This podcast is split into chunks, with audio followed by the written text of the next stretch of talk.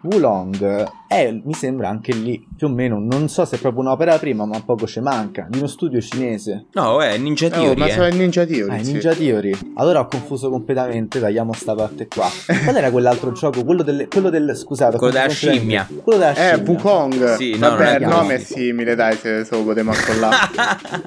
Benvenuti su Ludens Podcast, il podcast di Ludens TV. Analizziamo e approfondiamo insieme ciò che accade nell'industria videoludica, con l'obiettivo di promuovere la game culture in Italia. Stay Ludens.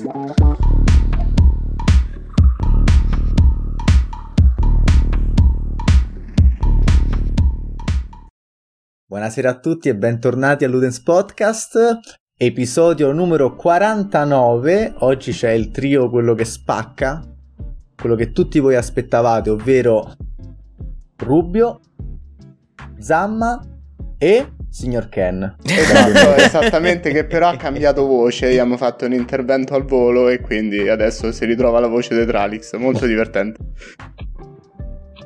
È il nostro amico Tralix. Ciao! Allora, bella, oggi... cioè, Winnie Pooh. Ciao, sì, sì, oggi sono Winnie Pooh. Topolino, ciao, sono Topolino. Oggi parliamo di un topic che in realtà a me sta molto caro, cioè già ti dico che potrei parlarne da solo per un'ora. Ah, perfetto, perché noi non abbiamo letteralmente un cazzo da dire. No, non è vero. No, Alog de Zamma oggi per beccate, regà, noi se non amo. Ovvero, diciamo, solitamente nel linguaggio comune, no? Quando si parla per esempio di relazioni, si nota a denominare sotto il nome di red flag tutte quelle cose che dovrebbero farti accendere una lampadina, no? E farti dire, forse questa persona ha qualche problemuccio, forse questa relazione potrebbe diventare tossica. Esatto. Insomma, le red flag sono quelle cose di cui tu ti accorgi e diciamo un po' dovresti metterti sull'attenti, ecco, e se non te ne rendi conto il coglione sei te. Poi ho questo pure il sunto finale. Però oggi parliamo di red flag, siccome non ci occupiamo ancora, ma a breve sì, sicuramente, di relazioni interpersonali. Esatto, anche perché forse sarebbe il caso che iniziamo, che non ci farebbe male. Parliamo di red flag videoludico, ovvero quali sono quei segnali, ok, che dovrebbero far drizzare le orecchie ai consumatori, cioè a noi giocatori, quando, diciamo, vediamo le presentazioni di un gioco. Cioè, quando magari un gioco viene presentato, noi dobbiamo avere i nostri strumenti per renderci conto se quello che stiamo vedendo effettivamente è oro oppure è merda colorata d'oro. Una scammata, come si suol dire. No, vabbè, esatto. Sì, più che altro sì, quali sono... Io credo che si potrebbe fare un discorso appunto più generale sul... quali sono quelle informazioni che ti danno, sì, durante l'annuncio, comunque anche durante magari un'anteprima che tu leggi o che vedi, che ti fanno dire questo gioco secondo me puzza, no? E io vorrei, c'è qualcosa che non quadra. Vorrei subito lanciare proprio la bomba calda con tre parole, che poi una delle tre parole in verità è un acronimo e forse l'avete già capito. Open World RPG. A posto, io non c'ho più niente da dire, quindi esco dal podcast, ha già detto tutto Rubio. Ci risentiamo all'episodio 50. Dove festeggeremo i 50 anni delle Tralix. Sì, i 50 allora, anni dei Tralix. Ovviamente dobbiamo i 50 anni dei Tralix. Perché Open World RPG in realtà sono delle parole che spaventano? C'è un motivo dietro, no? Perché oggi quello che tira a livello di marketing appunto è proprio queste tre parole. Cioè Open World, i giochi devono essere Open World. No, se guardiamo tipo al tipico titolo AAA Sony, deve essere Open World. No, in verità no, dai. RPG. No, non vabbè, Sony. Mo perché effettivamente God of War, ma io stavo pensando, che ne so, a quegli studi che hanno forse un po' meno diritti rispetto a Santa Monica. Tipo Days Gone, le persone nell'Ottocento in America. Non sì, hanno diritti. Esattamente sì. Però in generale mi viene da dire quasi tipo, cioè, l'open world medio de AAA, a prescindere da Sony o meno, no? Assassin's Creed, sì. Cyberpunk, Hogwarts Legacy, Far Cry, vabbè, Far Cry, grazie a Dio, lo stiamo perdendo completamente. Finalmente non se ne parla più, non si è più sentito i nuovi capitoli dopo dopo il 6, sì. Dopo quel grande capitolo che era il 6, anche lì tante red flag erano arrivate. Giancarlo Esposito, io lo dirò per sempre, Ubisoft, sappiatelo. Beh, Giancarlo Esposito aveva fatto pure Payday 2, se non mi ricordo male. Sì, faceva uno dei ricettatori, cioè diciamo uno di quelli che ti dava i colpi. Sì. Il dottore. Ma diciamo che secondo me sarebbe giusto sottolineare che open world RPG di per sé non è una red flag, ok?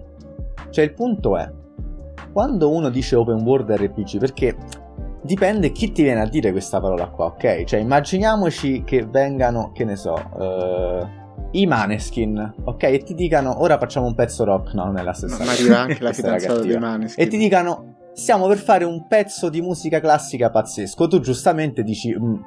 I Måneskin, musica classica, non lo so, no? Nel senso, sono famosi per altro, sono abituati a fare altro, no? Allora, allo stesso tempo, se viene uno studio che magari fino a ieri sviluppava first person shooter, sembra quasi che oggi ce l'ho con Guerriglia, in realtà, ma non è vero. Fai bene. E ti dice, adesso facciamo un open world RPG, tu dici, cioè, diciamo che la tendenza che ha poi, tra l'altro, il giocatore medio è quella di dire, wow, cioè, che figata. Chissà che figata sarà, magari vedi delle immagini di questo mondo pazzesco, oddio che bello il futuro, ma purtroppo open world RPG tra l'altro non nemmeno include dentro se stesso il tema, che ne so, della qualità tecnica, cioè include una meccanica, non so, un gameplay in particolare, cioè un gioco di ruolo su una mappa aperta, enorme, ok? Ecco, quindi se viene... a dirci questa cosa Bethesda, lo so che tu la odi, Rubio, e no, io non odio Bethesda, non ho mai detto che odio Bethesda. Male. Diciamo che se viene a dirci che Bethesda fa un nuovo open world RPG, uno dice, beh, vediamo che tirano fuori, anche perché hanno un pedigree con così. Se viene uno che fino a ieri ha fatto sparatutto e ti dice facciamo un open world RPG, è lì un po' una red flag, lo è. Perché fai un RPG open world? Allora, perché io sono poco d'accordo, nel senso che, vabbè, a parte che è sotto gli occhi di tutti che Hogwarts Legacy è stata l'eccezione che forse magari potrebbe anche confermare la regola, però in generale... Io qui devo fare un altro, cioè io voglio fare un altro appunto qui, perché mi sembra lo stesso caso di Cyberpunk. No, aspetta. Allora, io non ho giocato a Hogwarts Legacy, ho letto un botto di roba, ho visto abbastanza roba. Cosa mi sembra Hogwarts Legacy? Mi sembra niente più, niente meno che un classico open world... alla Ubisoft. Open world alla Ubisoft. Proprio classico. Vi ricordate quando ha inventato questo open world la Ubisoft? Era almeno, al più tardi era il 2008. No, Assassin's vabbè, però vabbè, la Madonna. Sì, ok, però intendo comunque cioè l'open world la Ubisoft intendo, diciamo, l'Assassin's Creed post reboot, quindi da Origins in poi, no? Comunque prende molto da quello, anche il combat system comunque non è il free flow degli Assassin's Creed vecchi, ma è un po' più lento, nel senso più basato sulla schivata, sul parry, no? Però, cioè, a me quello che mi sembra che abbia fatto Avalanche mi sembra che hanno fatto un compito ben eseguito, semplicemente, no? Quindi secondo me non è tanto una red flag se un'azienda che non ha mai fatto quel tipo di gioco fa quel gioco, anche perché comunque i programmatori sono programmatori, gli artisti sono gli artisti, i 3D modeler quelli sono, i designer cambiano spesso e volentieri, e poi dipende anche da chi è il director, quindi il lead designer del gioco. Poi ovviamente se stai facendo un open world RPG probabilmente prenderai un quest designer che per esempio magari prima Guerrilla Games non aveva, nel caso di Resistance di Killzone volevi dire. Scusami, di Killzone, e magari prenderai, che ne so, proprio un designer fatto apposta per i sistemi RPG, no? Per me non è tanto quello, cioè alla fine lo studio che sviluppa un gioco è fatto dai componenti che ci sono in quello studio in quel momento, quindi cioè io posso semplicemente dire ok, assumiamo tre designer che hanno fatto, che cazzo ne so, Fallout New Vegas, che vengono dalla BioWare eccetera, e faccio un open world RPG.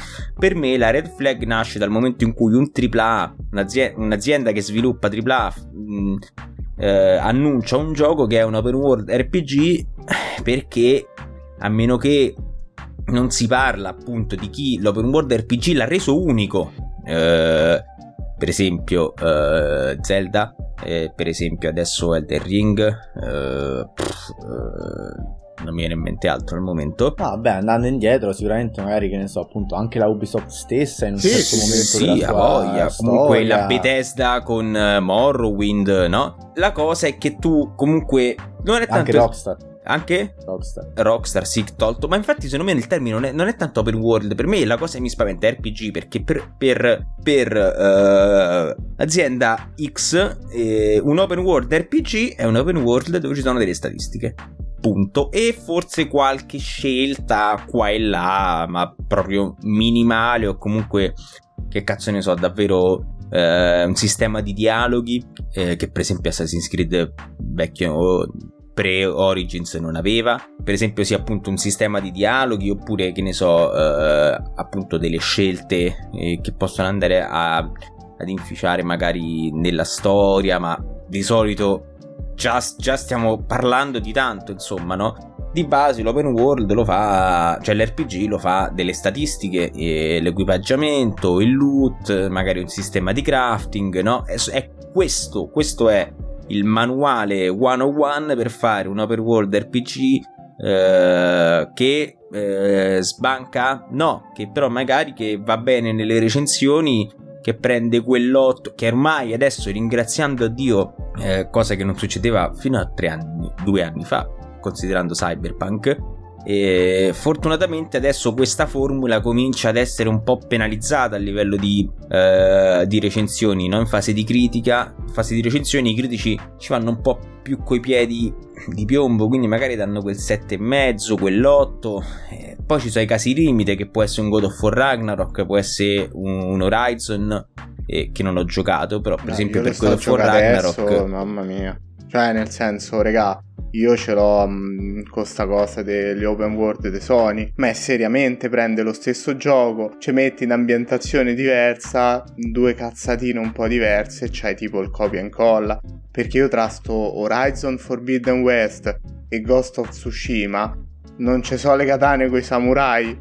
ok, ma sto facendo letteralmente le stesse cose. È questo il punto, che stai facendo le stesse cose. Però il fatto è che lo Steph fa pure su God of War Ragnarok, però lo fai meglio. Sì. Vabbè, poi God of War Ragnarok è più diverso rispetto all'altro. Cioè è molto simile a God of War, ma è difficile trovare dei similari di God of War Ragnarok di quella qualità. No, effettivamente sì, certo. Ghost of Tsushima e Forbidden West sembrano proprio essere due giochi effettivamente uguali con ambientazione diversa. Sì, hanno io non ho giocato. No. Io esatto, non ho giocato, però diciamo che sicuramente il gameplay loop sembra essere quello, forse cambia un po' il gameplay perché uno combatti dei bestioni, l'altro combatti dei... Sì, dei poi magari c'è la minima cosa, cioè nel senso su Horizon magari c'è l'arco, quindi il combat system è di un tipo, su Forbidden West, scusatemi, su Ghost of Tsushima c'è la katana, quindi è più improntato magari al combattimento all'arma bianca o l'1v1, poi... Se non sbaglio Ghost of Tsushima è più free flow magari rispetto ad un Horizon o un God of War. No, sì, cioè voglio, è più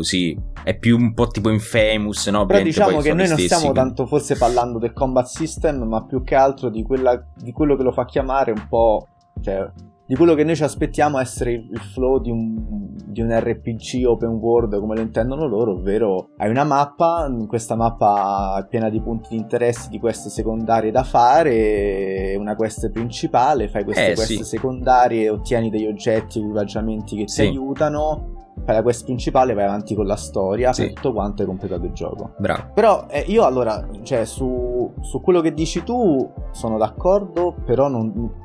Cioè, diciamo che non vorrei che chiudessimo, no, ovviamente l'argomento a questo, perché no cioè certo. la tua tra l'altro è anche una cosa che riguarda in particolare, cioè la prostituzione degli RPG, no, che questo è un tema a te caro, molto giustamente, e ci sta assolutamente, però cioè io resterei sul fatto che le red flag di fatto, cioè rendersi conto delle red flag evita che quando poi esce un gioco non caschiamo dal pero in qualche modo, ma poi non caschiamo dal pero, cioè Vai, adesso tra poco uscirà Wo Long. Oh sì, domani, esatto, quindi da voi sarà già uscito quando ascolterete questo. Sì. Wo Long è, mi sembra anche lì più o meno, non so se è proprio un'opera prima, ma poco ci manca, di uno studio cinese. No, è Ninja Theory. Ma sarà Ninja Theory. Ninja Theory. Allora ho confuso completamente, tagliamo sta parte qua. Qual era quell'altro gioco? Quello della scimmia. Quello della scimmia. Wukong. Sì, no, vabbè, il nome è simile, dai, se lo potremmo accollare. Come si chiama? Wukong. Wukong. Scusate, non volevo dire Wo Long. No, questo promette, in verità Wo Long promette. No, sembra simpatico. Okay, mi ha detto Ninja Theory, ho detto ok, alzo le mani, Ninja Theory. No, io volevo dire l'altro, quello che usciva un trailer e tutti quanti si presentarono come quello della scimmia, che riprende quella storia cinese che pure è legata a Dragon Ball, non mi ricordo. Il ritorno perché cosa sarebbe Odyssey to the West, insomma, viaggio verso il West. Comunque è una leggenda cinese, capito? E quando si vide quella roba lì, tutti quanti no vabbè, ma che è sta cosa incredibile, pazzesco, tutti strafomentati, perché avevano visto poi che cosa, cioè un trailer, una vertical slice. Dopo Cyberpunk, voglio dire, i trailer dovrebbero essere importanti, il giusto, cioè in realtà tutti i trailer vengono sempre poi manomessi e cambiati, ecco, a meno che il gioco non sta per uscire fra 2 giorni e quello è proprio il gameplay finale, insomma, sempre attenti. Ma tutti strafomentati, ma io dico, cioè, piano.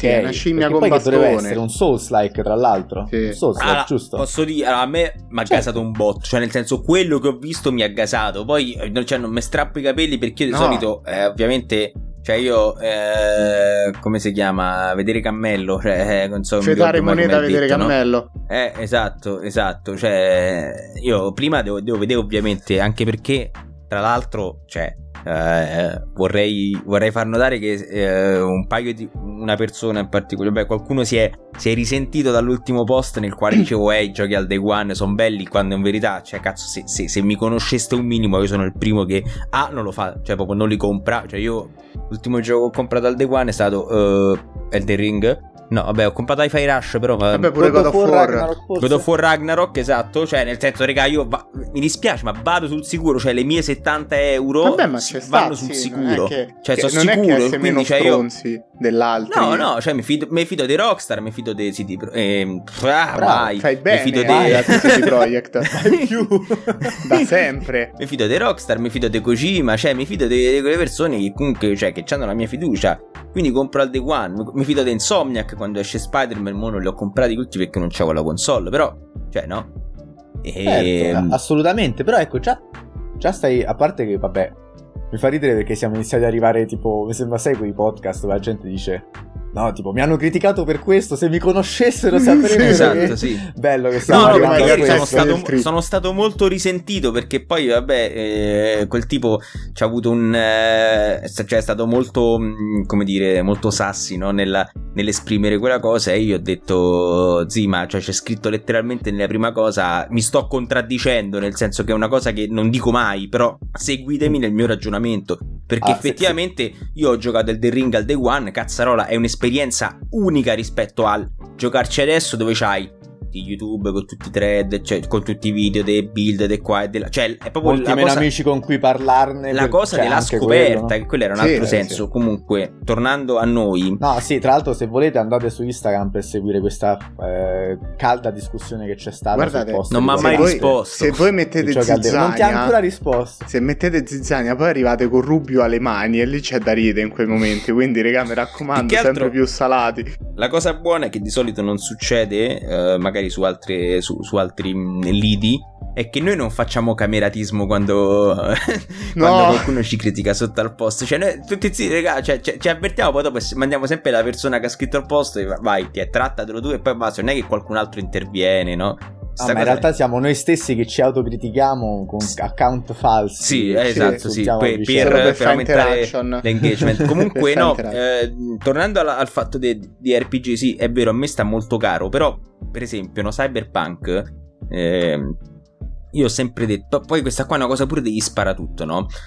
Ma quanto sarebbe stato bello se fosse stato uno sparatutto su binari, cioè classico, tipo le missioni de cazzo de Call tipo, of Duty, no? Anche un po' tipo, oppure un po' tipo, cioè potevano pure tentare, ma non so se gli sarebbe venuto, un open map alla Deus Ex, capito? Sì, ma pure alla Metro, che cazzo ne so.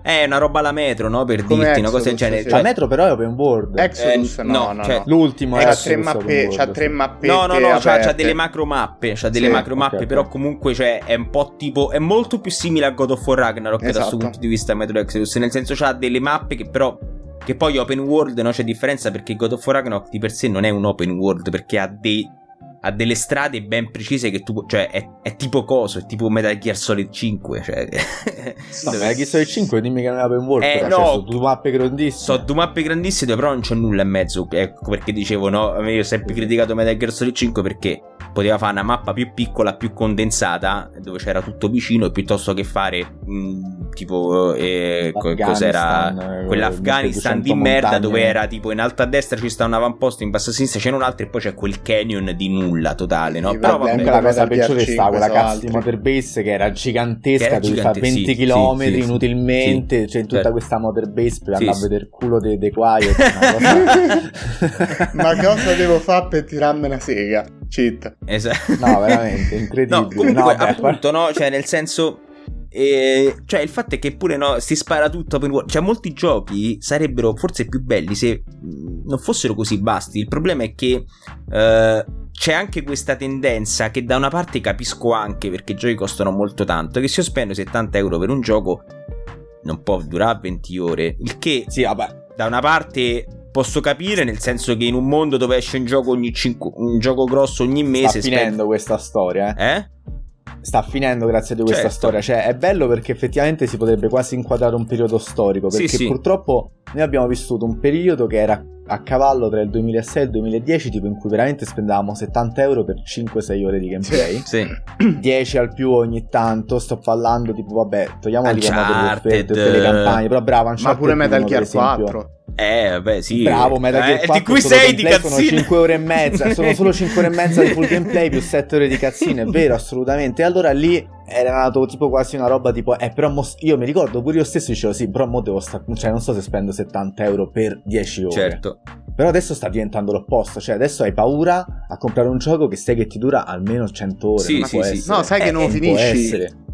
Loro puntano su sta longevità infinita, dove però in verità diventa longevità diluita, perché alla fine della fiera, cioè mi rompo il cazzo, cioè Elden Ring dura 140, cioè io l'ho finito in 120 ore, ma sono state 120 ore di cui non mi pento, se non magari l'ultimo tratto, però vabbè, de gustibus. No, sul finale pure io non ne potevo più, però però comunque anche se è lì, perché hanno tirato un po' di più, però anche se toglie le ultime 40 ore, no? Io comunque 80 ore delusso, ma pure cazzo Death Stranding, che l'ho giocato in mi sembra una cinquantina di ore, 50 ore delusso. Red Dead Redemption 2 li avvalsi tutti, comunque non mi sono annoiato un secondo, perché comunque era fatto bene. Assassin's Creed Valhalla, cioè io mi posso sparare probabilmente sul testicolo destro e faccio bene prima di fare tutte le cioè. E poi soprattutto il problema è quando c'è gatekeeping, tra virgolette, nel senso che prima di fare di andare avanti nella storia principale io mi devo fare, che cazzo ne so, fai tot cose secondarie, no? Succede spesso, no? Che anche per fare un finto bilanciamento, nel senso io non ti mando nel terzo atto del gioco fino a quando non hai fatto determinate cose, perché così sono sicuro che più o meno sei a quel livello e quindi puoi affrontare, no?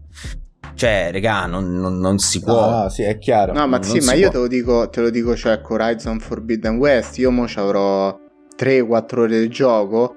C'hai 2 ore e mezza che è l'intro, in cui scopri che, wow, personaggio che era buono buonissimo, in realtà è cattivo cattivissimo.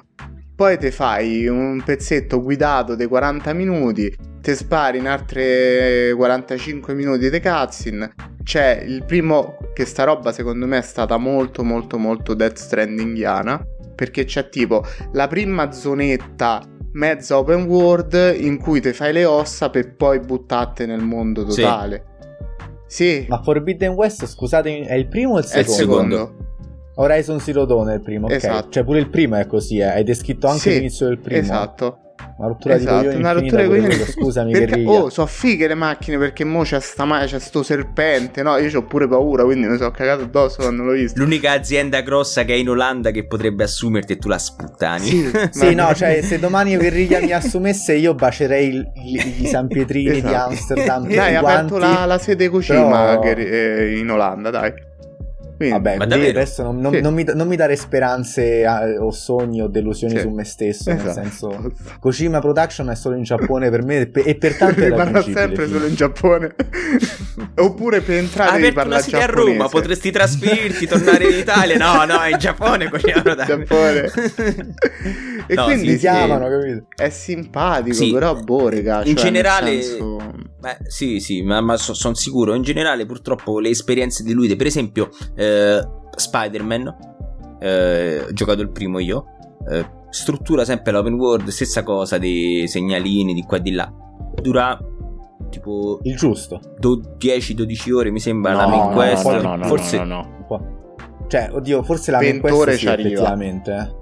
No, in tutto. How long to beat Spider-Man? Dai, vediamo. 20 ore ci arriva, regà, su 17 ore main story, 25 main più sides. Vabbè, dai, ci può stare, sì. Esatto, ecco, quello è un bel target, ecco, quello che magari anche quando finisci c'è quella marina in bocca che dice oddio, ora qualcosina, però, me la faccio, qualche secondario. Se proprio fosse, cioè, allora timoliamo la rigiocabilità. Sì, però mo c'è un altro punto focale. Visto che è un RPG, no? Stimoliamo di fare una nuova run con scelte diverse, visto che è un gioco di ruolo, però, no? Sì, non che tu devi capire, 180 ore. Devi prendere anche un'altra cosa, secondo me, che è il target, ok? Perché è molto importante in un'esperienza del genere. Nel senso, qual è la fetta di pubblico che in realtà spende più soldi? Comunque... il casualone. Sì, i pischelletti pure che hanno 16-18 anni, insomma, no? Che comunque di tempo ce n'hanno parecchio e comprano il gioco e ci sparano tutto il tempo che c'hanno perché non c'hanno un cazzo da fare. Però, ma non è vero, ma non è quello il target. Questa è la cazzata che ci ripetiamo per giustificare la merda. Come ma no, cazzo... Sì. Ma sì, come Game Freak che dice questo gioco è per bambini, questo gioco è per bambini. Col cazzo, l'80% degli acquirenti hanno 30 bambini anni. Giocano a Fortnite. Let's go! I bambini non giocano. Ma sì, ma ci giocheranno pure a Pokémon. Ma questo gioco è per adulti. Cioè, gioco... il target di Assassin's Creed è il casualone, oppure quello lì, oppure un pischello. Sì. È anche l'hardcore. Comunque non si dice casual, cioè non si dice il pischello, cioè ci sta il target, sì, età, però di solito il target si parte anche per quanto tempo dedica al videogiocare. Gente che c'ha parecchio tempo, mettiamola così, e che non è casual, allora non per forza, no, è casual hardcore. Quanto tempo ci spendi? Cioè il casual è quello, cioè è l'amico mio che si vedono la sera, si fanno due canne e giocano a FIFA, ok, e che poi magari, cioè, in un'illuminazione si gioca pure God of War, però è una tantum. Cioè quelli che si comprano Assassin's Creed adesso un po' di meno, però già per esempio ai tempi di Origins oppure ai tempi di quelle prima erano quelli che stavano fissati col videogioco, che stavano giocati tutti, che cioè che con la saga di Ezio Auditore ancora ci si fanno le pippe, è quello il target. Ma stessa cosa per i Far Cry, stessa cosa per, cioè, Horizon non ha come target i casual, Horizon c'ha come target le persone che sono innamorate, che si sono comprate la PlayStation 5, che hanno speso magari 200 euro in più per avercela a casa. Sì, più che altro, cioè, al di là del target, forse questi giochi qua puntano all'accessibilità, non in senso all'accessibilità, esatto. Forse è più da corretto. Un punto di vista anche di difficoltà, sì, motorie, perché ora è questo il trend, però no, intendo di accessibilità, cioè che anche un non giocatore può divertirsi, cioè uno che non ha molta esperienza riesce a giocarlo, che è stato infatti quello che ha reso grandissimo Hogwarts Legacy in questo periodo. Cioè Hogwarts Legacy è stato ricamato per far sì che tutta quella fetta di Potterhead, bravo, che non hanno mai avuto una console, rimediano la console e ci giocano, ma infatti lo vuole comprare mia madre, perché gli piace, poi appunto gli piace, cioè se lo vuole comprare mia madre. Ma allora agli hardcore gamer piace perché c'è Hogwarts, e a loro piace perché c'è Hogwarts, piace perché c'è Hogwarts di fatto. Ma agli hardcore gamer piace, però, perché secondo me, perché poi lì c'è un altro discorso, che c'è tutta la menata del madò quanto è bello visivamente, però ho sentito un sacco di gente che ha detto sì,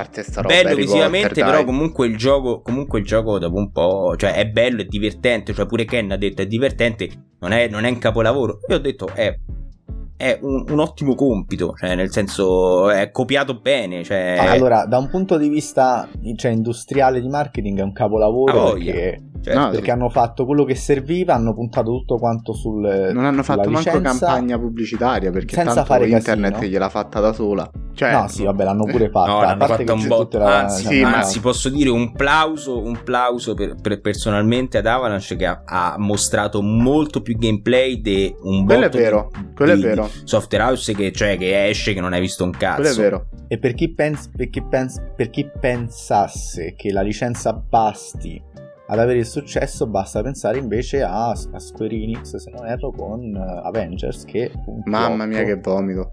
Vabbè, ma là non ci hanno capito proprio un cazzo, eh. Cioè, parlandosi chiaramente, non ci hanno capito. Ma mo' ha chiuso pure coso, no. Quell'altro di Square Enix che è uscito da manco un anno. Vorrei un attimo uscire, sì. Vorrei un attimo uscire al dettaglio e dare più che altro, sì, a chi ci ascolta anche degli strumenti, cioè nel senso, perché tu prima hai detto delle cose interessanti e valide, cioè tu hai detto quando io spendo €70 è perché so che vado sul sicuro, perché hai parlato di grandi nomi, no? Allora, per esempio, Cyberpunk, no? Cyberpunk era un gioco che partì con molte ambizioni. Troppe probabilmente, okay? Quello è vero. Però perché tutte quelle ambizioni non c'avevano, almeno io parlo per me, ma penso che un po' per tutti, non c'avevano completamente acceso tutte le red flag. Poi c'erano altre cose che hanno acceso tante red flag, tipo ritardi, tipo che non si vedeva niente. Ce n'erano di red flag là, era pieno. Però ecco, che cosa lo giustificava? Il fatto che era una software house in grande ascensione, che aveva fatto tre giochi, uno più bello dell'altro, e che quindi sembrasse avesse raggiunto un certo grado di maturità.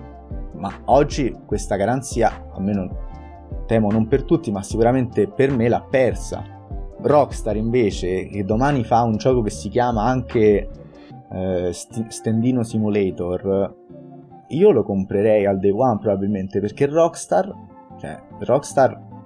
non sto comprando un gioco veramente a occhi chiusi, cioè tutti i giochi sono sviluppati da collettività, da persone che più lavorano insieme, è più sono bravo a lavorare. Oddio, qua sembra sto a fare una pipa. È il timbro, cioè nel senso, Rockstar può anche non piacere, però ma se ti piacciono, nome, se ti dico, se ti piacciono i giochi alla Rockstar, cioè non può piacere magari la tendenza che hanno preso i giochi, certo, giochi di adesso, cioè prima GTA 5, Red Dead Redemption 2 è stata la conferma, cioè molto più narrativi e molto più su binari, con delle quest principali e secondarie che comunque sono molto scriptate. Questo è il marchio di Rockstar, è cambiato, può essere contento, può non essere contento, però se ti piace e lo prendi, almeno fino ad ora ti ha dato, cioè ti ha assicurato che non l'hai preso nel culo. Sì, cioè è molto difficile, cioè succede ovviamente, ma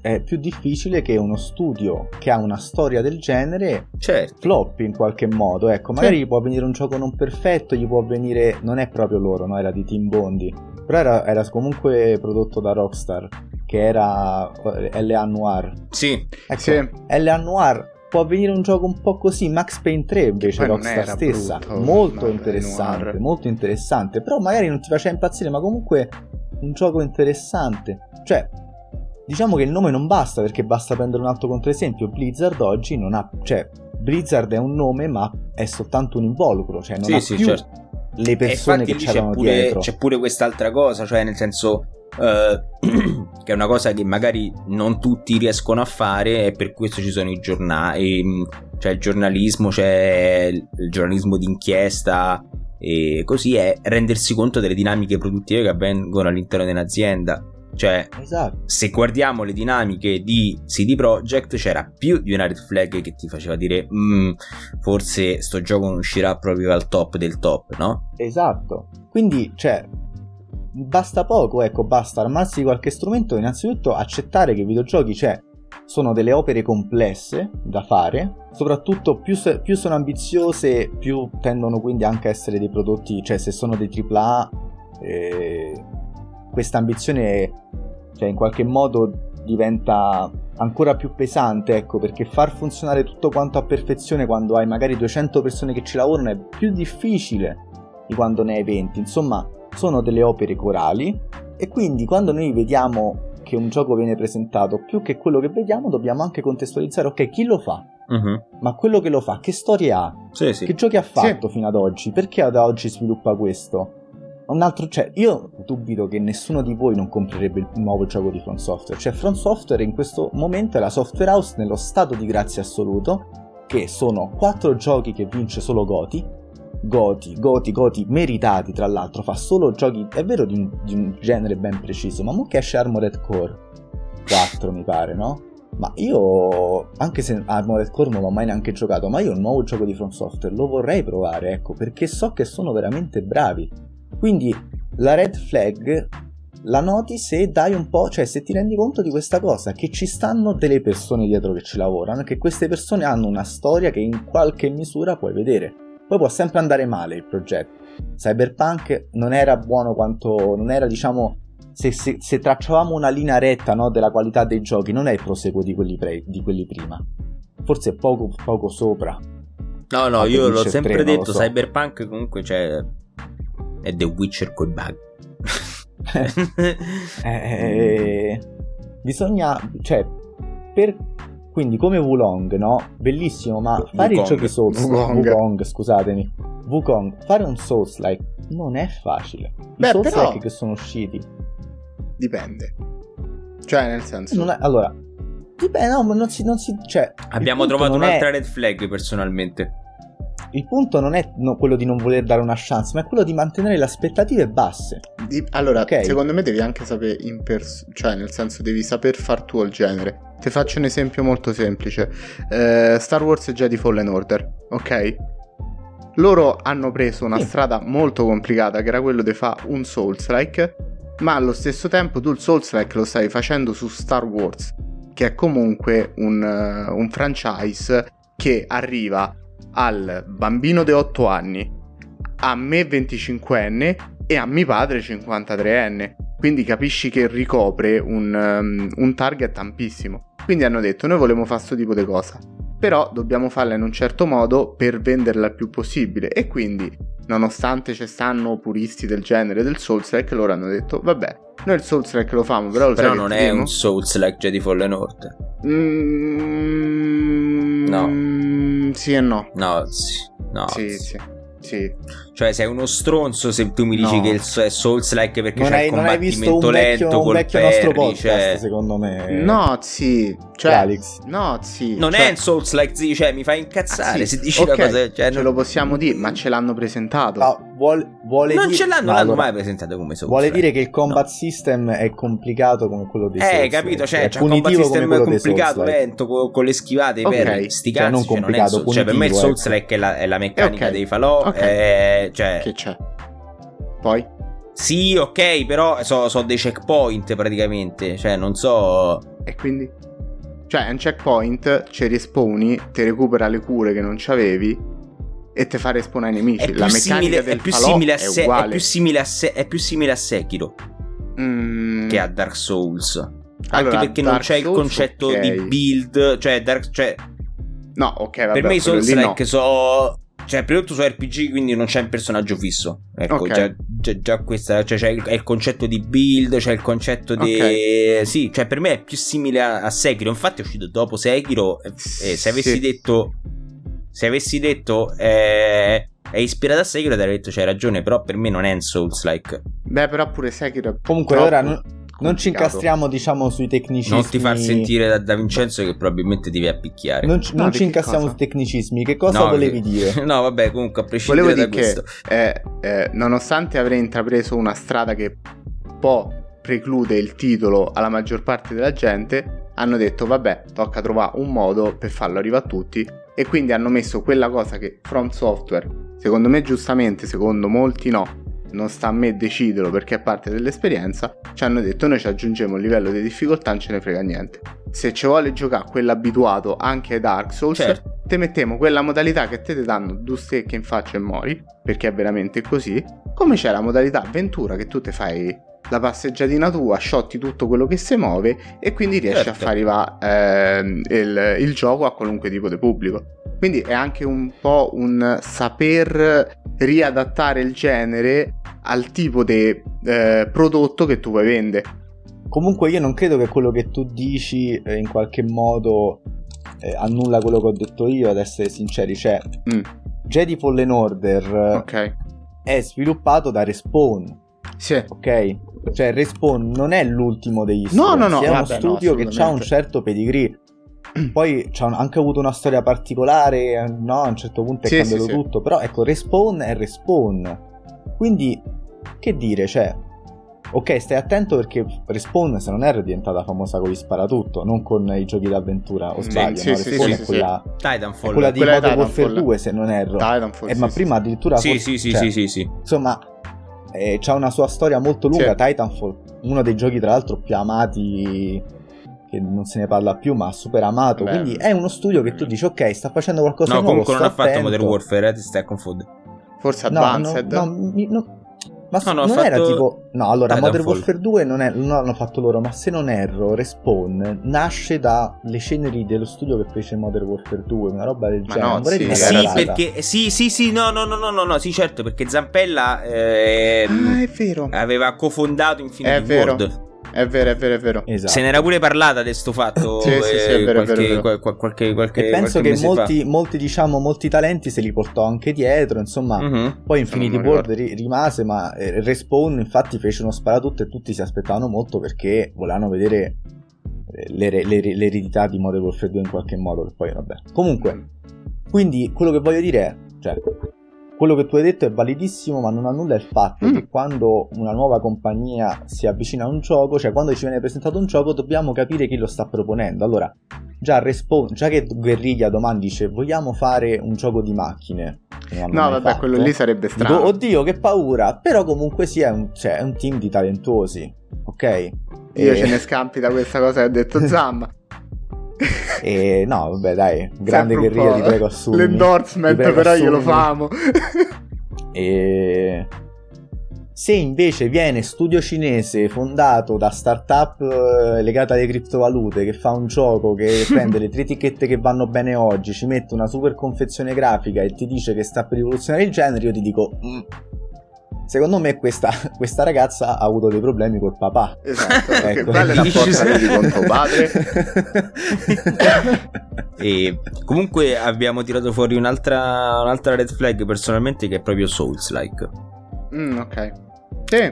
Per motivi diversi rispetto a quello dell'open world, che adesso accantoniamo, e perché secondo me cioè nel senso Souls-like non è un non lo so, poi dopo c'è questa cosa, genere, etichette, però vabbè, in generale secondo me diciamo che ci sono, cioè c'è ancora un dibattito interno alle community per capire effettivamente cosa definisce un Souls-like e cosa non definisce un Souls-like, cioè cosa è Souls-like e cosa è RPG action normalmente, no? E di base appunto si parla della meccanica loop delle stance, cioè delle aree coi falò, del fatto che c'è a volte una valuta che è quella che raccogli quando sconfiggi i nemici e che perdi, la cosa di tornare a prendere le anime, no?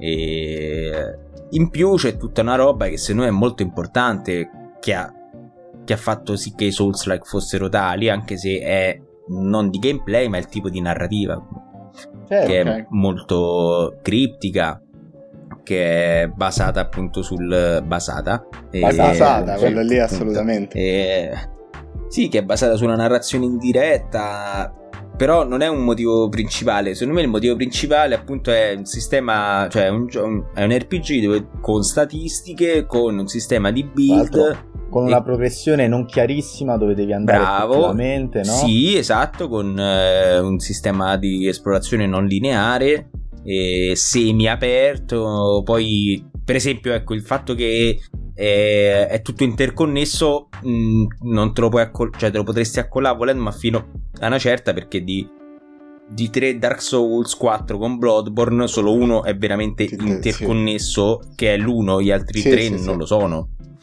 Lo sono in misura minore, quindi non è neanche tanto quella, no? E quindi per me, quando sento Souls-like, no, però non è tanto una red flag per quello, ma è una red flag perché si prova ad emulare, cioè si prova ad emulare e quando si prova ad emulare, come nel caso di Lies of P, che mi sembra letteralmente quello, infatti te lo volevo chiedere a sto punto, che cazzo ne volevi pensare quella roba? Perché... Allora, io ho visto Lies of P, ho detto figata, è Bloodborne con Pinocchio. Sì, stessa cosa. Va bene, cioè nel senso, tu vuoi fare un Souls-like, lo fai paro paro e ci aggiungi magari 2 o 3 cose in più, sicuro che non vai a sbagliare. E ti dico... vabbè, ok, cioè per me, dico, ci può stare, certo non sarà la rivoluzione, però cioè, l'industria è andata avanti pure a forza dei cloni, quindi sì, sì, sì.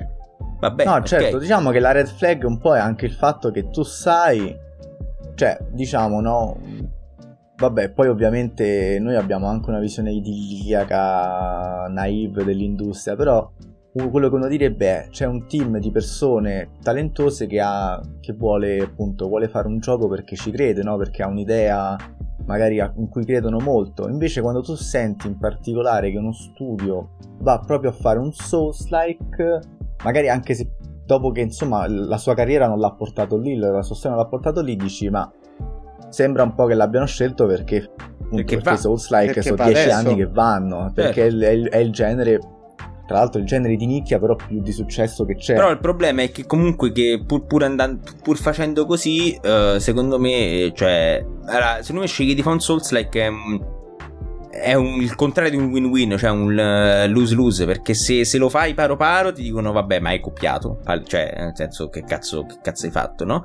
Se invece lo fai che dai via troppo, poi fallisci, perché non è facile, e secondo me gli unici che ci riescono in verità sono quelli che non lo fanno in 3D. Cioè Salt and Sacrifice, per esempio. Cosa? Hollow Knight più Metroidvania, però sì, ci può sta comunque. Blasphemous, sì, cioè Blasphemous sì. Non mi è piaciuto tantissimo, però sì, quindi per me riescono di più quelli che lo fanno in 2D o che magari lo fanno isometrico, come tipo un pochino Hyperlight Drifter, cose così. Mm-hmm. Chi lo fa in 3D paro paro, secondo me rischi tipo Mortal Shell. Tipo Mortal Shell, che non ho giocato. Io di base non li ho giocati Souls-like, perché cioè i giochi Souls-like ho giocato forse ho giocato Nioh, il primo, un pezzo, ma lì secondo me si discosta tantissimo dal genere. No, non c'entra un cazzo. C'entra un cazzo, già Nioh 2 ci prende un po' di più. Sì. Ho giocato un botto di quelli in 2D, quindi Salt and Sanctuary l'ho consumato, Hollow Knight l'ho consumato. Però per esempio, citando gente nostrana, quando è uscito il gameplay al Taipei Game Show di Enodria, io ho visto Dark Souls 3, ma lì secondo me ho notato anche proprio, cioè vabbè, beh, no, rimanga fra noi, cioè mi sono sembrate proprio animazioni e sound copiato paro. Ah, sì, poi diciamo che in generale a me spaventa anche un'altra cosa quando vedo Inotria, a cui auguro ogni bene, ogni meglio, il fatto che cioè, un Dark Souls 3 però non viene così, cioè nel senso Dark Souls 3 è il prodotto sempre di quelle stesse cose, ma è il prodotto di un percorso che è lungo 20 anni. Dopo 2 capitoli della Madonna, Dark Souls 1, Dark Souls 2, Demon Souls, cioè arriva Dark Souls 3 e cioè l'eredità, no? È come una squadra di calcio, no? Cioè non è che tu compri i giocatori buoni e le squadre vincono, no, le squadre si costruiscono nel tempo e si costruisce un'eredità. Lì dietro c'è una bandiera che può dire fatta di disgrazia e nient'altro. Manno quello là sotto croce e delizia proprio, ma c'hai Zeman a sinistra. No zia, ritira giù che... No, zio, quello è l'indiano da Roma. Mi pare a zero. Nome tecnico. E... Cioè, insomma, quindi Enotria, dici che vuoi fare un gioco come Dark Souls. Forse sei troppo ambizioso in qualche modo, ecco. Forse è più giusto, come dici te, trovare una variante se ti interessa quella roba lì. E abbassare un po'... Come ha fatto un po' Mortal Shell, ecco, che era un po' più, forse... Grezzo. Voglio dire... Sì, no, grezzo, ma anche umile in qualche modo. Sì. Però appunto, anche Mortal Shell, però non è un gioco che ha lasciato poi un'impronta, non che debbano lasciare le impronte i giochi, bastano che arrivino al l'event point, insomma, basta che non ci abbiano perso, per carità, ecco. No, però effettivamente mi fa notare che comunque tutti i Souls-like che hanno lasciato l'impronta sono i Soulsborne. Sì. Cioè o se ne è parlato estremamente male o se ne è parlato poco. Mortal Shell, credo che Nioh per esempio abbia costruito una certa eredità, magari Nioh 3 sarà comprato con piacere. Ma è uscito Wo Long e loro, eh? Sì. Guarda, ti dico, a me Nioh non è proprio il tipo di gioco che mi è piaciuto. Però il primo me lo so giocato in coppa, è simpatico. Ma seriamente coi Souls non ci azzecca veramente un cazzo.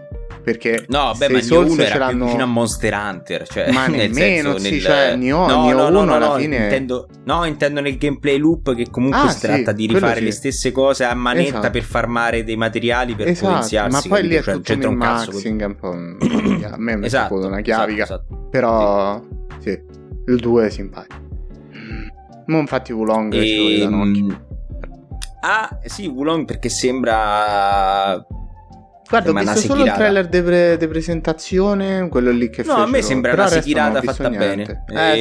Ho letto qualcuno che diceva che è una sekirata fatta bene. No, invece volevo chiedervi, io ho un'altra red flag che però magari non scopri durante l'annuncio, ma magari lo scopri più in là, no? Che è... Allora, la prima...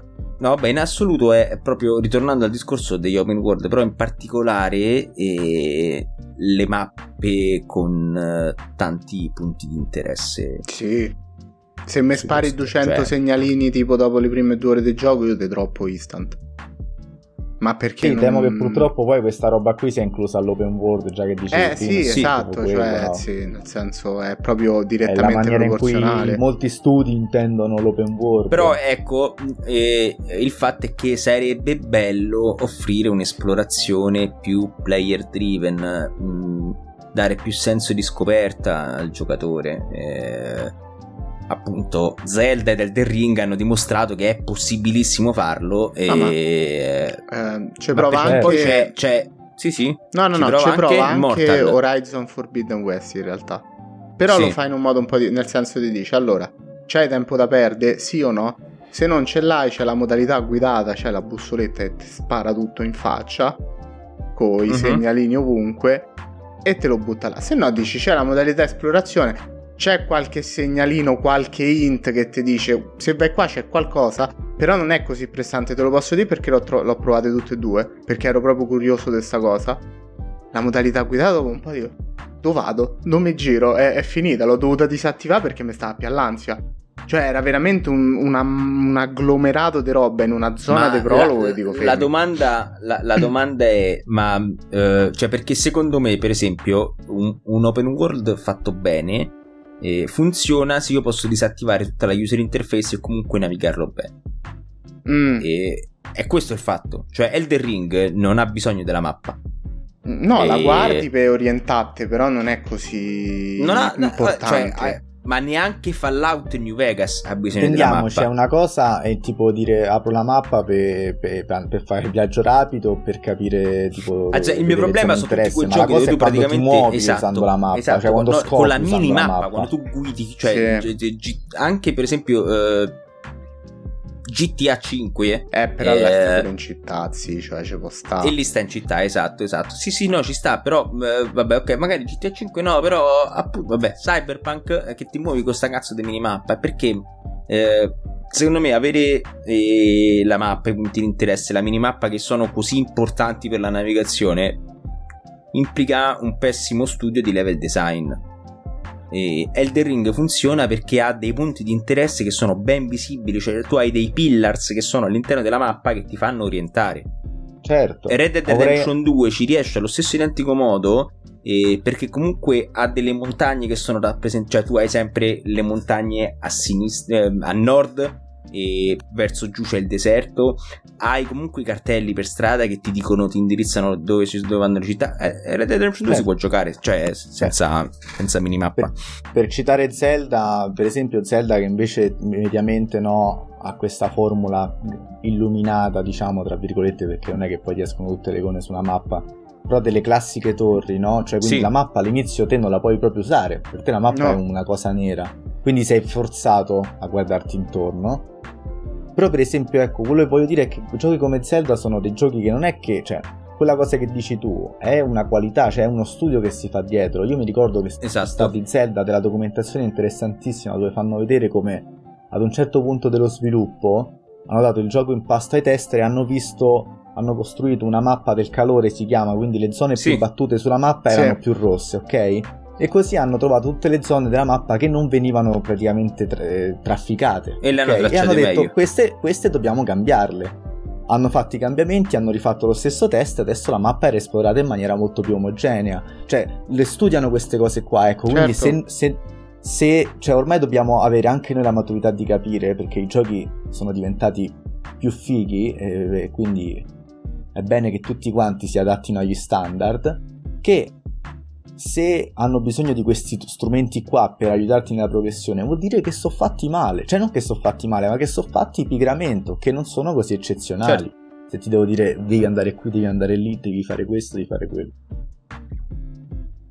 oltre che essere ormai retrogradi. Cioè per esempio mi ricordo che su Fallout 3 c'era un intero quest che la gente non poteva scoprire se di base, cioè nel senso la poteva scoprire solo se la leggeva sulla wiki, perché qualcuno per caso l'aveva scoperta, un perfezionista, perché erano piazzate così male in angoli così remoti della mappa che non ci finivi. Erano magari queste fighe. Mi ricordo, ho visto un video di H-Bomber Guy che raccontava proprio questa cosa. Invece New Vegas, che avevo citato prima, è tutto messo benissimo, con tutto che la mappa è una merda in teoria, perché è un deserto, però c'ha il tirannosauro, a parte che c'hai sempre cazzo la torre di New Vegas in lontananza, che quella fa proprio da orientamento, perché è al centro. E poi c'hai, che ne so, il dinosauro gigante, c'hai l'astronave del sito quello per lanci spaziali, cioè c'hai la diga, c'hai tutti questi punti di interesse grandi che ti fanno dire ok, lì forse c'è qualcosa, e nell'andarci quelli più piccoli emergono, tipo una casetta, un accampamento, cose così. Elden Ring funziona allo stesso modo, tu arrivi al lago degli urni e vedi cazzo Raia Lucaria, dietro vedi ancora sempre quell'albero che è sempre un riferimento, dietro vedi comunque sta parete rocciosa enorme che intravedi la Indel e dici ok, qua c'è della roba. Bravo, per aggiungere sempre brodo a quello che dici te, esattamente, no? C'è anche questa cosa qui in Zelda, si vedeva proprio negli studi che avevano fatto delle differenze di grandezza dei punti di interesse, quindi punti di interesse molto grandi dalla quale scopri una serie di punti di interessi più piccoli, dalla quale scopri sempre punti di interessi via via più piccoli, fino a quelli che poi magari, che ne so, sono i collezionabili, no? Certo. Però appunto sono tutte cose studiate, ecco, su cui lì vedi un buon design, un buon level design. Death Stranding senza mappa non può funzionare. Perché però lì è una scelta diversa. Dipende, cioè, alla fine io per dirti la mappa l'ho usata pochissima, magari te potrei dire senza la bussola. Già diverso. Ok, sì, certo. Perché la mappa strano, diciamo, Death Stranding non mi ricordo bene. Però c'avevi comunque la busta e ti diceva vai di là. Diciamo che sicuramente il gioco comunque era costruito che tu capivi quando tipo stavi facendo una strada che quasi sicuramente ti saresti incastrato sopra una montagna a cercare di scalare inutilmente, o quando più o meno era quello il path da seguire. Vabbè, non c'erano proprio delle strade, ma poi c'erano in realtà le impronte degli altri giocatori, non sono queste cose qua. Sì. Lì è una scelta comunque di design narrativo, perché sei in una terra che è totalmente devastata e quindi è tutto piano. Poi Death Stranding c'è una cosa che sinceramente noi siamo stati molto fortunati se l'abbiamo giocato al lancio, perché io l'ho rigiocato ultimamente e appena colleghi qualunque prepper tu te ritrovi proprio l'autostrada che è completa, tutta fatta. Vedi, quindi cioè l'ho fatto giocare anche a un amico mio che non l'aveva mai giocato, l'ha scaricato con l'extra, ha attaccato letteralmente 2 prepper dopo il prologo e lui c'aveva l'autostrada fino alla montagna. Cioè nel senso figo, Però non è la stessa cosa. Io mi ricordo lì perché mi sa che c'è gente che continua a giocarci perché sì, cazzo, perché in teoria funzionava che poi si cosava, no? Sì, ma infatti questa cosa è fighissima. Però l'esperienza vera di Death Stranding secondo me ce l'ha avuta solo chi l'ha giocato i primi mesi. Sì, tra l'altro a me un po' un'altra cosa, cioè questa cosa che mi dici appunto ci credo, però quando giocai ebbi come l'impressione che è vera questa cosa qui, però come che avessero trovato un sistema di renderlo un po', come tipo a dire ok, tipo fino al 75% lo facciamo in base alla condizione online, però il 25% lo devi comunque fare te. Sì. Mi sembrava che fosse un po' così, però è pur vero che io l'ho giocato al lancio, io pure. Quella era solo un'impressione, magari non è così effettivamente. Magari pure a me mi ha fatto più specie proprio perché l'ho giocato al lancio e non c'era niente. E magari vede che qualcuno aveva fatto quel pezzetto ti faceva urlare il miracolo, capito? Quindi può essere anche dovuto da sta cosa. Sì, no, beh, ma comunque appunto cioè, ti serviva pochissimo, ti basta quel 25% e poi ce l'hai tutta pronta perché l'altra era già stata, cioè dall'altro lato era già stato costruito.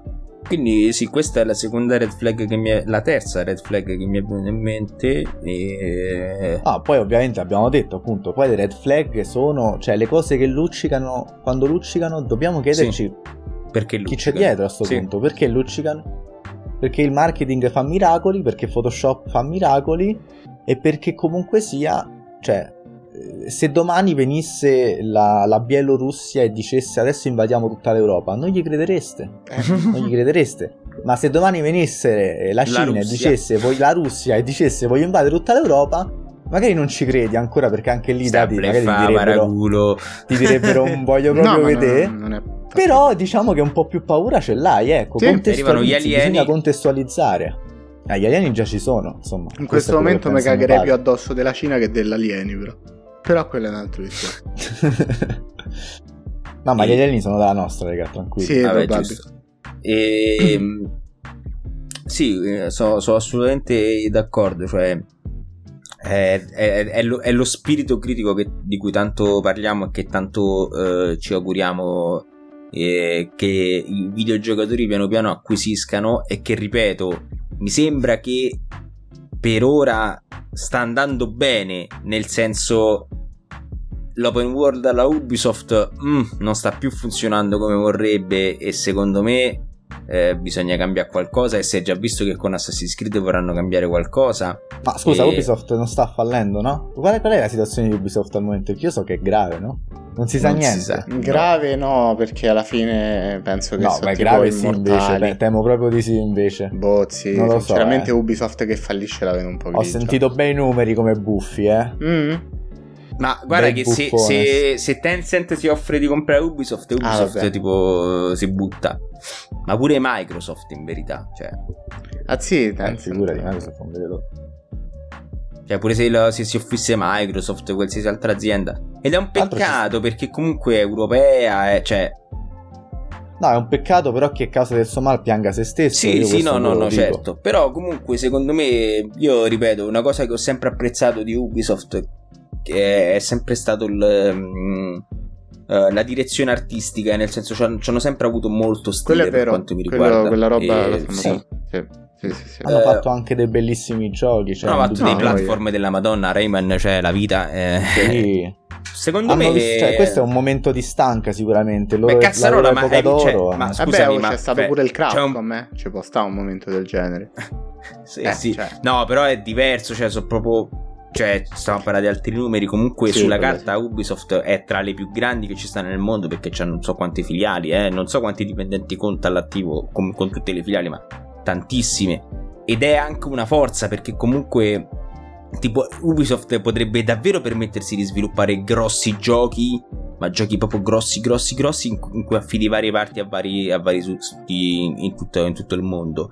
E che stavo a dire una cosa riguardo Ubisoft mi sono attaccato. Ecco, no, cioè è una red flag è stata quando cazzo hanno detto avevamo 40 prototipi di Battle Royale in pre-produzione, cioè non è una senso, bella cosa da dire.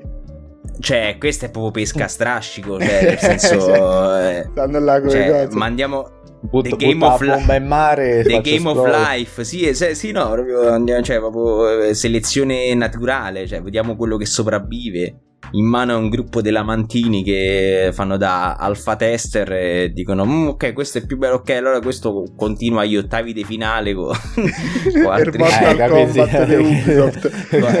hanno fatto il Battle Royale, per il Battle Royale hanno fatto un Battle Royale per il Battle Royale, ne rimarrà soltanto uno, no, nessuno ha vinto, cioè è fallita, esatto. Ubisoft, ma perché ma poi era uscito il Battle Royale di Ubisoft, regà, ed era una merda. Sì, è durato 2 mesi. Non mi ricordo manco il nome. Io forse mi ricordo quello in cui saltavi, sì, un coglione. Sì, Hyper Rush. Ci ho giocato tipo mezza volta, cioè, ho detto ma che cos'è?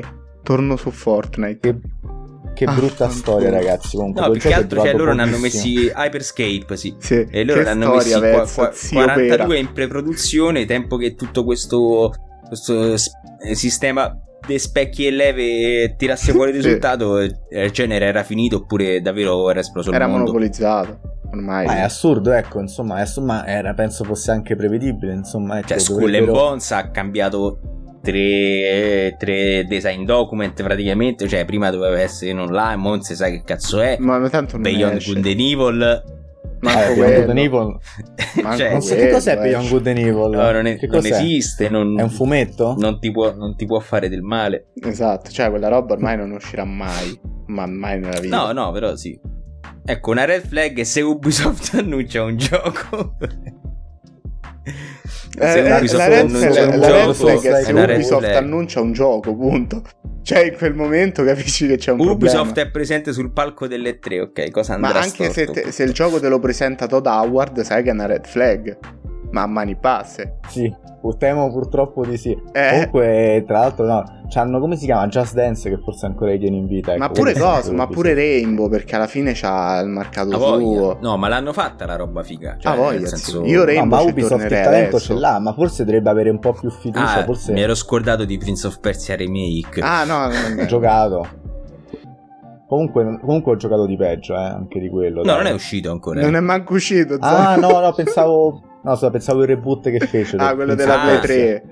Sì, quello della Play 3. Quello che ogni volta che cadevi c'era quel close di lei che ti acchiappava la mano, il braccio, mia, ti tirava. Penso comunque vengono i brividi, però prova di idiota, non puoi morire. No, sì. E diciamo che Ubisoft è un momento strano perché ha annunciato un botto di roba e non si sa che fine ha fatto. Cioè, o comunque si sa che è in un mare di merda. E per il resto sì, pure Todd Howard quando apre bocca per me, cioè, è una red flag di base. Le buste dell'Iron sulla collector di Fallout, con tutto che aspetto The Elder Scrolls 6 da quando c'ho 11 anni, tra un po', però è vero, cioè, una red flag, quella apre la bocca fa danni. Pure la moglie dice stai zitto, sì. Ma pure Starfield, io regà sinceramente sento il tanfo, cioè mo parlando chiaramente, io ci voglio ancora credere. Ma io ci credo perché ce l'ho sul Game Pass. Perché dentro di me sono ancora un casolone di 17 anni. Sì, ma io dico sta sul Game Pass e sti cazzi, ma quello che si è visto non è che mi abbia fatto di chissà che. Cioè me ne torno su Outer Worlds se voglio una roba del genere. Tornatene su Outer Wilds, porco dici. Anche se avevo detto Outer Worlds, però sì. A me Outer Worlds comunque non è piaciuto. A me sì, è simpatico. Non è tutto sto grande, cioè, non è una roba incredibile, devastante, però è simpatico. Niente di che, per carità di Dio, però dai, almeno così brutto. Bethesda deve vendere, deve fare quello che fa Zenimax al posto suo, punto. Fai i giochi arcane, gli vengono bene, state a posto. C'è Tango che mo vabbè se n'è nato Shinji Mikami, quindi non so che fine farà. Assurdo, quello studio. Vabbè, assurdo. Allora, è completamente off topic, ma io penso che un giorno capiremo che il problema di queste industrie qua è il turbocapitalismo, cioè il fatto che dovevano continuare a aumentare i ricavi, non si potevano mai accontentare, invece di dai proviamo a rischiare un po', abbiamo fatto un pacco di milioni, facciamo qualche gioco che ci fa meglio, cioè, però magari ci inventiamo qualcosa, no. Vai cazzo, sono andati a battere gli altri, stanno fatturando più di noi. Fatturano più di noi perché vendono skin. Ci serve un gioco per vendere le skin, ma non le abbiamo mai fatte, ci serve. C'è anche questa cosa che per carità falliti. Le case grosse possono farlo, però ecco, su un team esordiente te fa il gioco che te prova a cioè per dite, se un team esordiente avesse fatto una roba simile Death Stranding, quelli regà erano morti. ma palesemente, ma perché non sarebbe arrivato? Non c'è la figura dietro di Kojima. Io l'ho sempre detto comunque, questa cosa. Secondo me questa è una grande cazzata, cioè nel senso, no, se avessi giocato Death Stranding senza il nome di Kojima avrei detto sta persona è un visionario. Io non so se l'avrei giocato senza il nome di Kojima dietro.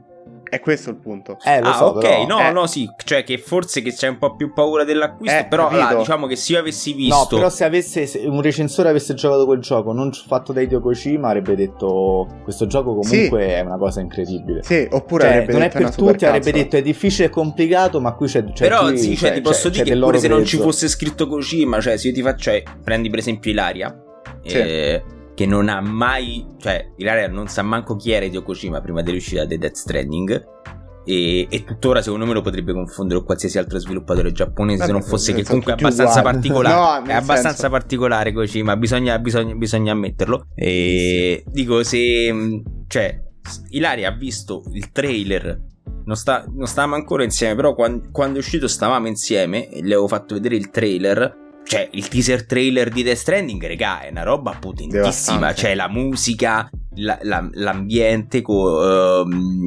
Norman Reedus che sta lì, che si abbraccia a sto feto, poi sparisce, vede tutto.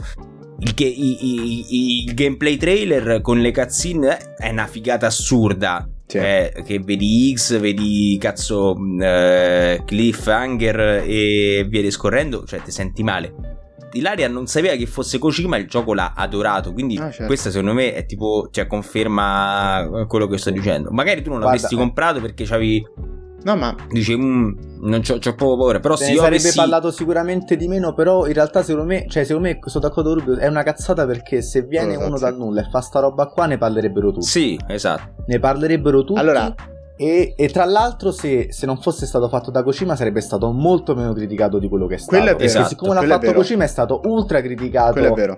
Cioè, c'è stata una divisione netta fra chi diceva che era, no, che era bollito come un Murigno. Kojima, ma tu hai mai visto Kojima? Ma tu hai mai visto Kojima e Murigno nella stessa stanza? Io no.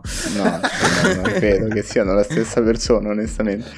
Però sì, non lo so, cioè nel senso sì, ma non so quanto impatto ci poteva avere, onestamente. Questo, sì, esattamente questo, gioco rivoluzionario, credo. Soprattutto se, ma penso se invece se, allora almeno Kojima, almeno già una volta è God King. Almeno Kojima già una volta aveva predetto il futuro con 15 anni di distanza. Eppure stavolta l'ha fatto col Covid, cioè. Appunto, quindi dico, pensa se uno arrivava fuori dal nulla, faceva un gioco sul Covid e poi dopo arrivava il Covid, zia questo qua o l'andavano a cercare coi forconi, altrimenti cioè, diceva, ti prego dici come superare questa pandemia perché cioè sai tutto. Ma tu sei davvero il re di tutti i re, come il meme dei Simpson. Comunque poi, vabbè, oltre cosa, io ci tengo a dire che abbiamo detto un sacco di cose criticando anche aspramente dei giochi che se vi piacciono... No, voglio niente. No, questo così rimane sempre la base. Va benissimo, cioè... così, ecco, cioè non infatti, è un problema. Infatti, bravo, una cosa che mi sono scordato di è che Ubisoft comunque nella sua mediocrità comunque... Vabbè, va. Sì. Esatto. Va un po'. C'è diciamo gente che ancora ci sta giocando ad Assassin's Creed Valhalla, purtroppo. Esatto, questo è un discorso altamente settoriale di persone che forse dovrebbero toccare di più il prato, non lo so. Un po' di moquette che certamente un po' di moquette sulla scrivania non guasterebbe, ma che però ecco più che altro poi magari restano un po' infastidite quando arrivano, quando poi si vuole per forza dire che una roba è un capolavoro solo perché ti piace, cioè è giusto che ti piaccia, ma non è che siccome ti piace allora è un capolavoro. Pace.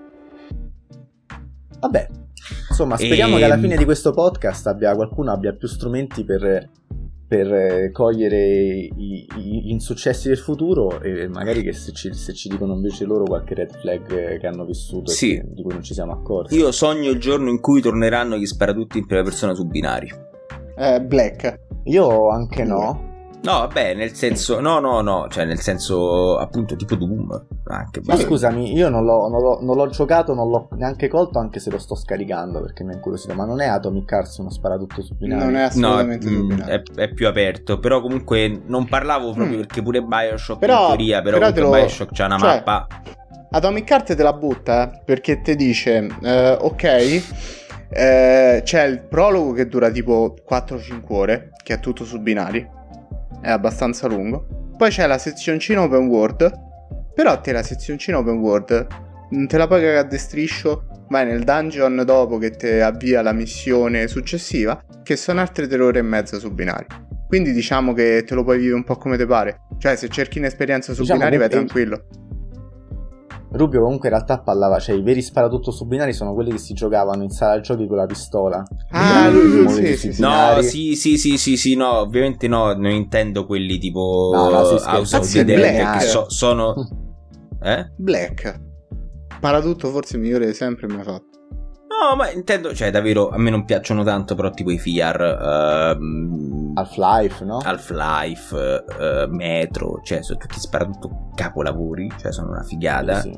E cioè se ripeto, se Cyberpunk fosse stato un gioco a missioni come lo è Metro, con quell'estetica che è una figata, dove tu mi fai fare una missione super adrenalinica su, che ne so, nel quartiere quello giapponese, però tutto scriptato a manetta, sì. Cioè sarebbe stata una figata, perché tanto alla fine le missioni sono quelle, quindi cioè togli tutto quello che ci sta in mezzo, dura 20 ore, ma è una figata. Una domanda, cioè allora, se Cyberpunk fosse stato un gioco come quello che hai descritto adesso, ok?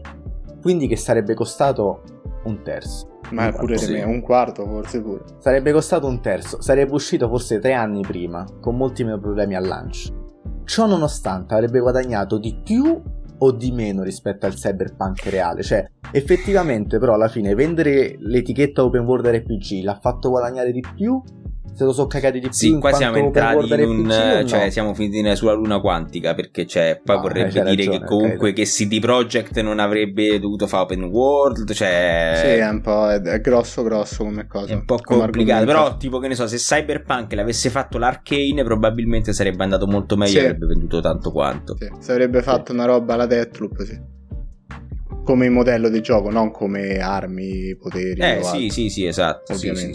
Cyberpunk insegna comunque una cosa: che quando sviluppate un AAA di merda dovete regalare un sacco di gadget ai giornalisti. Esatto. Tutto andrà alla grande. Ciao Pierpaolo. No, Pierpaolo. Io ti stimo. No, anch'io. Mio padre. Anzi, comunque io sono sempre più convinto che Pierpaolo sia un cronista di Teleradio Stereo, perché c'è uno che ha la voce identica, anzi. C'è uno che ha la voce identica la mattina a Teleradio Stereo, c'ha la voce identica. Identica. Immagina sentire Teleradio, vabbè che mio padre mette Radio 6, quindi non posso... no, vabbè, ma perché rimane lì, sai, se devo fare quella piccola tratta rimane aperta. Tu immaginati, quello sta capprando Teleradio Stereo, poi va a fare cortocircuito con Pianesani. Io sì lo sono andato a cercare per Terni, ma non l'ho incontrati purtroppo. Sono stato sfigato di questa cosa. Ho fatto la spedizione punitiva. Amici, signori, buonasera. Gentili uomini. Pomeriggio, grazie mille mattina, per averci ascoltato. Vai, chiudi tu, Zamma. No, vabbè, allora, io mi auguro che... insomma che abbiamo disaminato abbastanza bene il concetto di Red Flag, speriamo di poterlo discutere anche sotto ai commenti su Instagram, e grazie ovviamente a loro, però dico grazie come se non fossero di casa, cioè non devo ringraziare loro, ci autoringraziamo, ringraziamo voi invece che ci ascoltate, che siete tanti, il podcast, raga. Sì, il podcast infatti, sta andando meglio. Se pensate che se avete delle critiche da muoverci, la critica principale è non portate Tralix di Rubio. Sì, vabbè, raga, poi voi sicuramente non lo potrete vedere, ma Tralix stasera è indegno, cioè sta in un angolino in basso a destra della cam, cioè proprio vergognoso, guarda, ha registrato. Non è Tralix, è il padre di Tralix che ha 53 anni, appunto. No, so io. Certo, nel prossimo episodio c'è la festa del compleanno, come su Death Stranding, quando è il compleanno tuo. Se avete critiche entrate sul gruppo Telegram e ditecele direttamente lì, t.me/ludenstv, mettete 5 stelle al podcast Movimento 5 Podcast. Ci vediamo tra 7 giorni.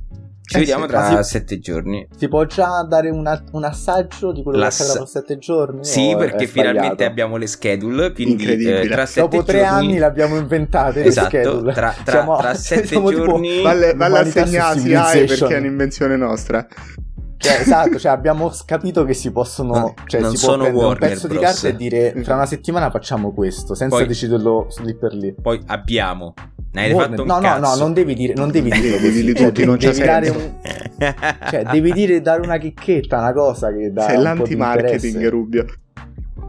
No, poi si taglia, poi tanto lo controllerò io. E no, e prossima settimana avremo due ospiti importanti, insomma, due ospiti interessanti perché nel senso non è che, cioè, non vi fomentate, non li conosco Cocima e Mattarella. In realtà c'è Zamma con Dario Fabrio e Lucio Caracciolo. Esatto. Madonna, mi sentirei male. No, tra l'altro sono entrambi della Roma. No, perché non li conosce nessuno, però importanti sì, perché stanno lavorando ad un bel progetto che potrebbe lasciare una bella impronta internazionale con la bandierina italiana, e sono basati su un gioco che è molto bello e non è Outer Wilds, un open world RPG quindi non è Outer Wilds, quindi, e non è neanche Obradin e non è neanche Inscription, e quindi capirete voi poi quale sarà. E niente, grazie a tutti e a presto, ciao ciao.